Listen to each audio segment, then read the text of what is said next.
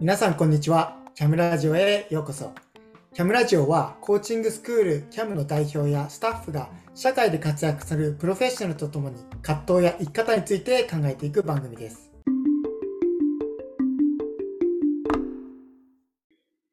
今回はキャムジャパンディレクター兼講師の浅井元樹がお送りいたします。そして今回のゲストですけれども、えー、小学校の、まあ、先生をされている方ですけれども、でも、あの、本業は別にあって、まあ、あの、よくその本業の話をしてくれるんですけれども、そんな、まあ、お仕事しつつ、本業が他にある、そんな、えー、ゲスト今日お迎えしております。はい、ジュニアさん今日よろしくお願いします。はい、よろしくお願いします。本業は何なんですか？何なんでしょうね。なんでしょうね。走ったり泳いだり、自転車を乗り回したり、休みの日はそんなんして一日終わってるんですけど。はい。まあ、学校の先生では一応あるんですが、周りの先生からも友人からも、お前の本業はトライアスリートやと。トライアスロンやってる人やと、よく言われます。はい。本当に毎週、あの、どっか行って走ったり、まあ、泳いだり、漕いだりしてるんですか？して、えっ、ー、とね、してましたっていうのがちょっと厳密なところで、あのー、本当に社会人4年目ぐらいまでは、毎週土曜日来たらもう朝の5時ぐらいに起きて、とりあえずチャリンコ乗って隣の県行ってとか、本当そういう生活をしていて、あすごいですね、うん、もう土日で水泳、自転車、ランニング、もうかなりの距離をこう、1日2日合わせてもう10時間ぐらいトレーニングするみたいな。えー、えー、そんなもうクレイジーな生活をしてました。なんか、あの、その、まあ、走って、泳いで、漕いでのところの中、一番のやっぱ、や、うん、やっててこれが一番嬉しい、楽しいっていうポイントってどこなんですか、はい、ああ、いや、トレーニングをしてるときは、ええ、ないわけじゃないんです。そのまあ、なんだろうな、トレーニングをして、ああ、気持ちいいってなって、こう、シャワー浴びて、酒飲んで、温泉入ってとかの、そういうのすごい好きなんですけど、やっぱでも、その、レース、トライアスロンの大会に出た時のあの、こう、お祭り感というか、こうなんか、やっぱ特,、特別な日なんですよね。トライアスロンレースの僕にとっても。うん、で、やっぱこう、ゴールした瞬間のこうなんか生きてるっていう感じもすごい好きやし、ええ、うん、なんかこう、やっぱあの達成感を本当にこうタラスロンでしか味わえないっていうのは僕はすごい好きやし、で、やっぱそこからこう、広がっていく、やっぱそのコミュニティ、そのいろんな人とこう、つながれるっていうのも、僕はすごい好きで、うん、うん、なんかもう本当に僕の友人も変態ばっかです。うわクレクレイジーな人たちばかりで。クレイジーな人たちばっかり。いや、すごいな。そんな、そんな感じですね。いやありがとうございます。はいはい。で、その本業のことちょっと深掘りたいところなんですけれども、今日は、はい、まあその もう一つの方ですね。えー、いや、もう半分冗談で言ってるんだと思うんですけど、でも本当に、えー、教育の方にもいつも情熱持ってらっしゃるので、なんかその辺のことも聞きたいなと思うんですが、はい、簡単に自己紹介からしていただいてもいいですか？今までの自己紹介じゃなかった。今まではもう、えー、ここからが本当のここからが。はい、じゃちょっと真面目も。わ、はい、かりました。じゃあ、真面目モードということで。はい。えっと、小学校の教員、石川県で小学校の教員をしています。で、Teach for Japan っていう、まあ、あの、もともとアメリカから始まったプログラムがあって、その教員免許とかを持たなくても学校現場に行ける、まあ、そんなプログラムをやってる団体があり、そこを通じて、えー、加賀市っていうところで今、市町村で、加賀市っていうところで2年間、教員を今やってるような、そんな感じです。はい。ありがとうございます。そんな、まあ、純也さんが、まあ、あの、教員されていてっていうところからだと思うんですけれども、うん、早速、コーチングを学ぶきっかけとなった、まあ、理由や、もし葛藤などもあれば、聞きたいなと思うんですけれども、いかがですか、うんうんうん、はい。まあ、コーチングはもともとすごい、まあ、興味があって、っていうのも、まあ、それこそ赴任前から、あのー、Teach for Japan の中で、こう、コーチえー、今、プロコーチとして活動されてる方からコーチングを受ける機会もあって、あ、ええ、これって子供の関わりにすごい使えるなって思ったこともあり、まあ、どの程度勉強するかはまだこう決めてなかったんですけど、でも、いつか勉強したいなっていうのはなんとなく思ってはいたんです。で、あのー、自分の赴任した石川県の小学校がものすごい家庭環境の厳しい学校で、まあ本当にこう、こう想像を絶するような、もうすでに7歳とか8歳でこう、かなりこう辛い人生経験を積んできた子供たちを目の前にして、でやっぱりこう、すごく言われたのは、教育相談っていうそのカウンセリング的な関わりが、まあ、欠かせないよっていうのを、まあ、日々、いろんな先生からも言われて、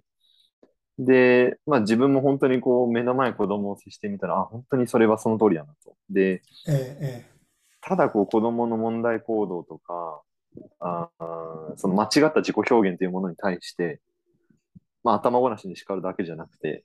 ええ、うんこれは、なんていうのかな、一回こう体系的に勉強し直す必要があるなっていう、ちょっとこう危機感が出たのも、まあ、改めてこうコーチングをやろうと思ったきっかけだったんです。で、そこからまあ、そう、CAM っていうのは、まあ、えー、ちょっと前々から知ってたっていうのもあって、ええ、ええ。うん。せっかくやったらここで、まあ、全部オンラインでできるし、ええ、ちょっと学んでみようかなっていうのがきっかけだったんですけども、ものすごく僕は受けてみて、あ、ここは当たりやったっていうのは、あはい。それはもう思ってます。いや、嬉しいですね。はい。なんか今、聞いている中で、その、まあ、話せる範囲でもちろんいいんですけれども、うん、その、まあ、生徒さんたちが、まあ、家庭環境が難しかったり、難しい状況の中にある中で、その学習であったり問題行動であったり、そういうところに関わるのに、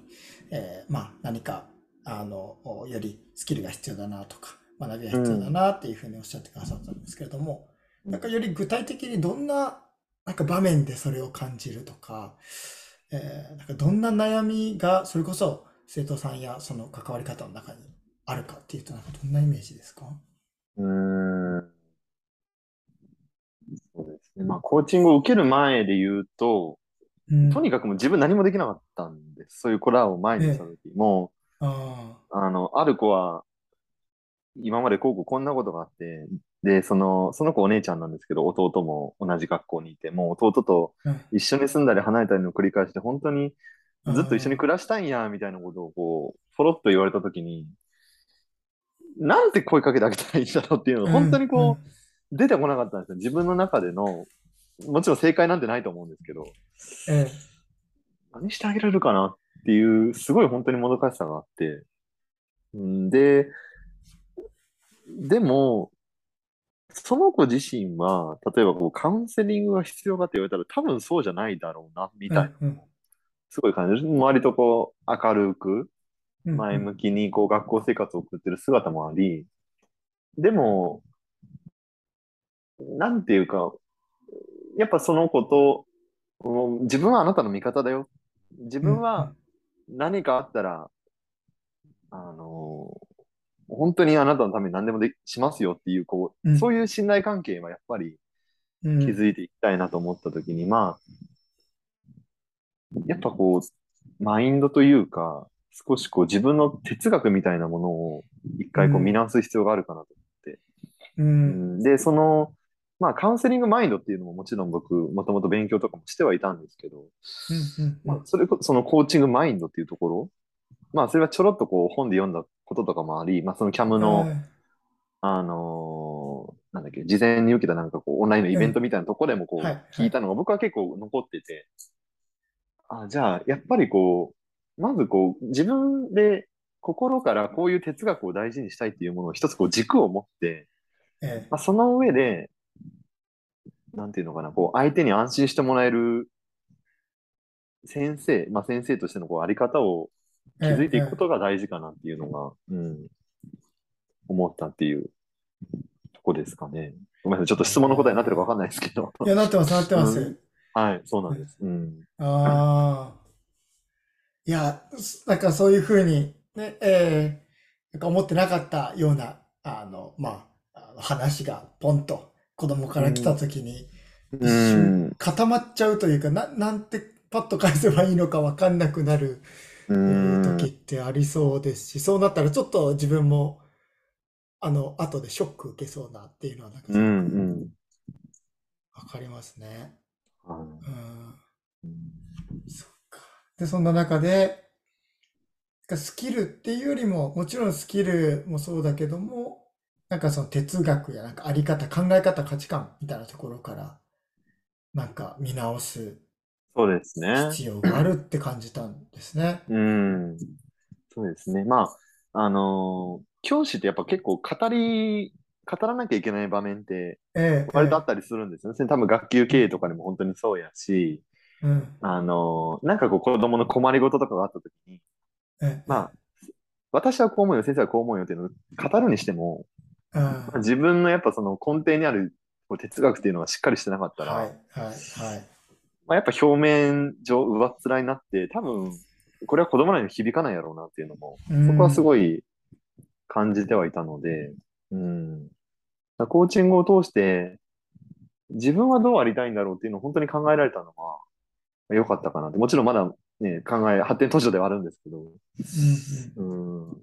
そのコーチングマインドっていうのは本当に勉強してよかったなっていうのは思うところの一つです。あ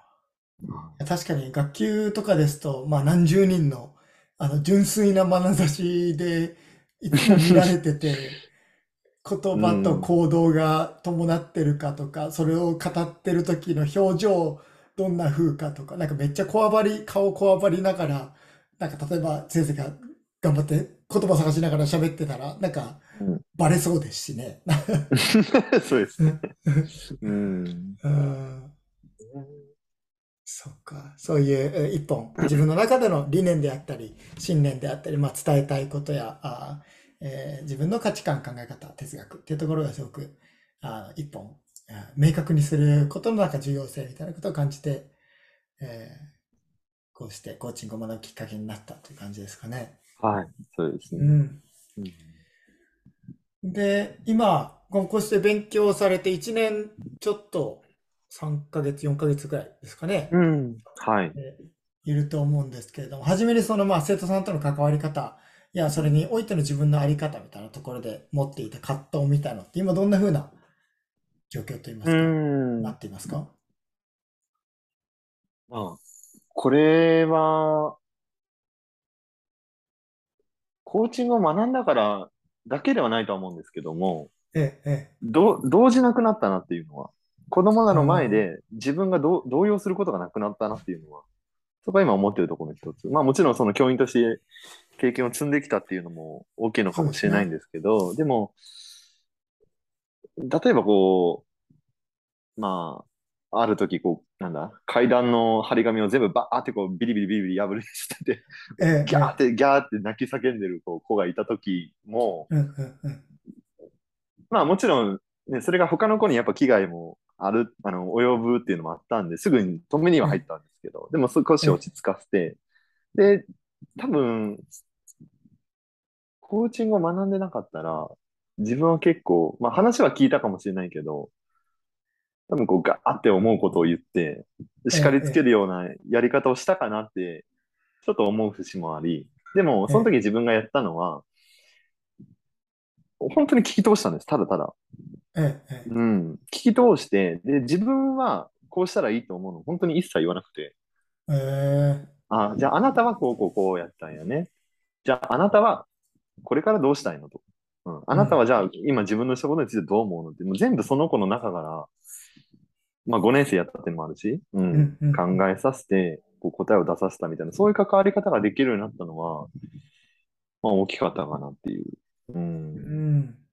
ですね。だから、まあ、やっぱね、その傾聴スキルっていうところもあるでしょうし、ええ、そうね。やっぱそのコーチングの一番根底にある、なんかこう、クライアントをやっぱこう、あの、創造的で、うん、うん、あの、クライアントがやっぱその答えを持ってるっていう考え方が、そこで一つ生きたのはあったかなっていう。ええ、まあこれちょっと一つの事例なんですけど、でも、そういう意味で、まあ動揺せず、こう、子供の声に耳を傾けられるようになったっていうのは、あるかなとか、うん、思ってはいるところの一つですね。うん。いや、いいですね。あの、本当に今聞かせていただきつつ、それこそもちろん先生と生徒ってところもそうですし、親子関係でも、時には多分上司部下の関係のでも、すごく重要なと言いますか、例えば部下がミスを、えー、犯して、それを、えー、ミスのことをまあ叱ったり、やり直させたりとか、なんかその、えー、何をしたかっていうその、まあ、行動自体に焦点がいくんじゃなくて、うん、その人自体に焦点がいくときに、まあ、その、えー、部下の人がどういう思いでどうしてこうなってっていうところを聞いていったり、まあ、親子関係だったらお子さんがっていうところで、なんかその今起きてる問題自体に焦点がいくんじゃなくて、その人自身にまず寄り添うところから一緒に考えていくっていう。うん。そうなんかそんな印象ですね。うん。うん。そっか。だそういうところで、なんか自分が、えー、あの、動じなくなった堂々と、あどんな状況にも、まあ、対応が気づいたらできるようになっていた。そうですね。はい。うん、あるな。うん。いや、でも経験もありますもんね。本当に、あの、コーチング学び始めて、えー、らっしゃった時は、それこそ1年目で、あの、はい、数ヶ月っていうところだったところから、うんうん、今、ね、2年目に入ってっていうことで、はい。それもあるでしょうし、っていうことも、もちろんあるとは思うんですけれども。うん。うん、なんか学んどいたから、この具体的なこのなんかスキルというか関わり方がパッと出てくるみたいのって、とっさに出てくるのはきっと、そういう学んでたあ背景はあるよなって僕自身も振り返ると思いますね。そ、ねうん、こはや,、うん、やっぱ大きいと思います。うんうんうん。いいですね。ありがとうございます。はい。で、最後ですね、聞きたいのが、まあじゃあそういうふうに学んできて、またこれから先どんなことに期待をしていますか？っていう問いなんですけれども。なるほど。ありがとうございます。えっと、ちょっとさっきの質問戻っちゃうとこあるかもしれないんですけど、今、ええ、葛藤というか逆に悩んでるのが、ええ、どこまでをコーチングしたらいいのかって、要はその、子供との関わりにおいて、あのー、コーチングで、例えば学校で起こっていることをすべてやろうとすると、多分成り立たないなと 思ってしまう。で、それってまあ、ええ、あの、発達段階っていうのももちろんありますし、ええ、うん、あのー、まあ今の多分、教育のシステム自体の問題点っていうのももちろんあるとは思うんですけど、え、だから、なんていうのかな、本当にこう、心からコーチング的な関わりで、関わりたいなというのも思いつつ、でもそれができないなっていうもどかしさは今は結構あるような感じなんです。うん、うん、でも、そのこれから期待していることの一つとして、まあ、コーチングっていうのは本当にこう、例えば全ての教員がこう学んでいったりとか、ええ、学校で、一つの学校にこうカリキュラムとして取り入れられたときに、その子たちにどんな変容、変化があるのかなっていうのは僕は結構見てみたいなと思っていて。ええ、うん、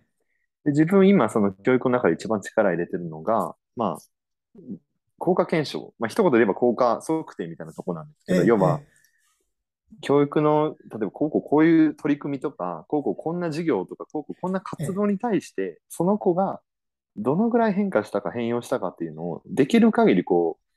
う、見える形、見える化したいなと、まあ、数値化したいなというのが、まあ、今自分自身のこう課題として一つあって、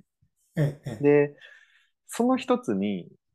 コーチングもやってみたいなっていうのをすごい思ってるんです。で、自分自身もやっぱそのコーチングをやってみての、自分自身の変化っていうのをすごいこう感じているところがある。でもただそれがやっぱこう、なかなか見えるか、なんていうのかな、言葉でこう表すことはできても、なんかこう、なんていうのかな、なんていうのかな、その、まあ、数字的にこう表すってなかなか難しいところは、うん、あるかなと思うんですけど、でもこう、すごく教育にも有効やと思ってるし、ええ、子供たち自身のウェルビーイングとか本当にこ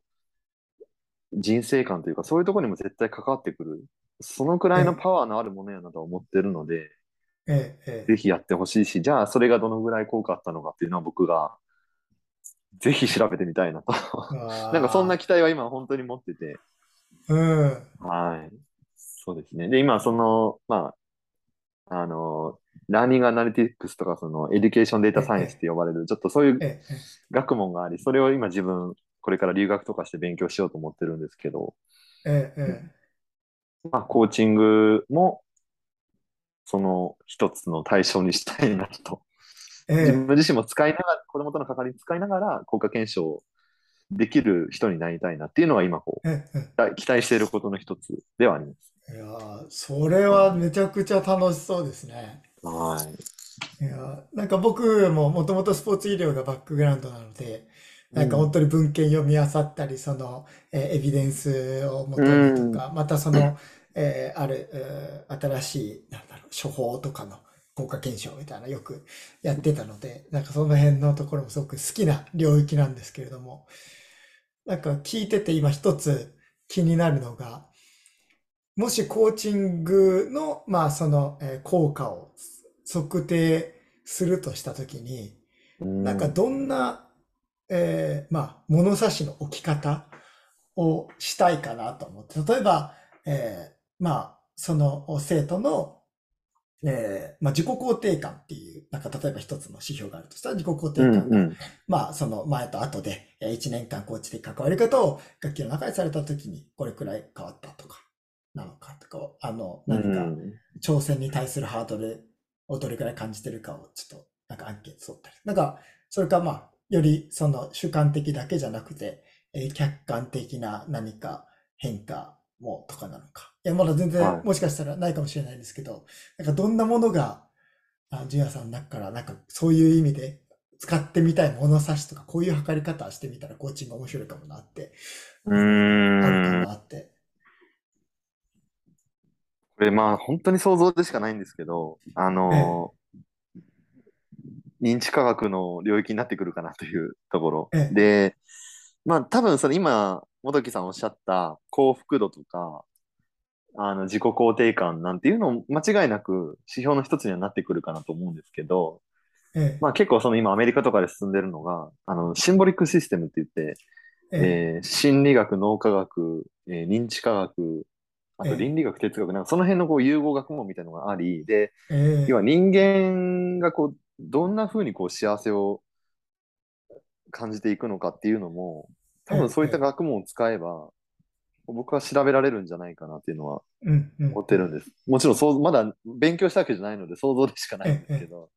そういう学問があるっていうのも聞きましたし、まあ、そういった形で分析できるのかなでき、したいなとは思ってはいるんですけど、はい。そんな感じですかね。いやちょっと、その、これからのジュニアさんのその期待は僕もめちゃくちゃ期待ですし、なんか、キャムが手伝えることやできることあったら、いつでも言ってください。はい、もう、使い倒させてもらいます。ぜひぜひ。ね、本当にこんな行儀の悪い受講生のインタビューでいいのかと思ってしまうんですが。いやいやいや、もういいと思います。今これは皆さんのえー、通勤途中であったり、また、えー、料理をしながらとか、お茶の間に届けられてるかなと思うので、これくらいがすごく心地いいんじゃないでしょうかね。すごい真面目に喋ってるけど、もう、きなこ餅食いながら授業受けてるようなやつです。本当に。一番咳込むやつじゃないですか。話聞いてんのかみたいな。でも本当に楽しいです。キャムの授業は。いや、はい、嬉しいです、はい。ありがとうございます。はい、ありがとうございます。はい、こんな感じでインタビューを終えていこうと思うんですけれども、今日、ジュニアさんにとっては、なんかどんな時間でしたか？ああ、なんか、多分、元木さんに初めて話したことも今日あるなと思って。はい、はい。うん、なんか、あ、振り返ってみるとコーチングやってよかったなと。改めて思うとそんな時間でした。あ、嬉しいですね。はいうん、いや僕自身も今、あの、まあ、ジュヤさんのストーリーとかもより聞かせてもらったし、先ほどやっぱりおっしゃってた、その生徒さんとの関わり方の、まあ、えー、事例といいますか。なんかすごくさらっと話されてるけれども、すごいことだよなとか。また、それが、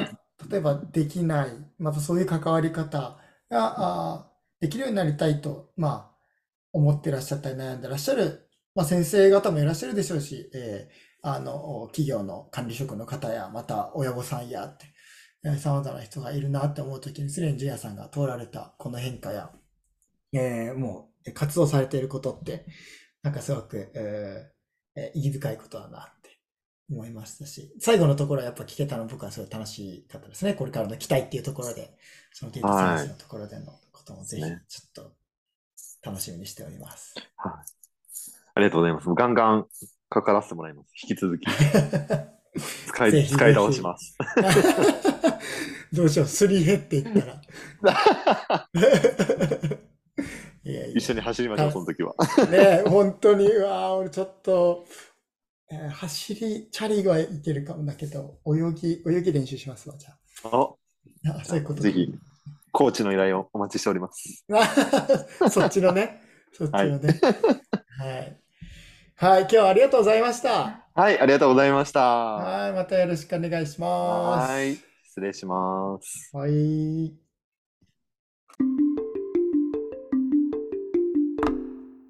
CAM は2005年にアメリカにて設立され、3000人以上のプロコーチを輩出してきた ICF 認定コーチングスクールです。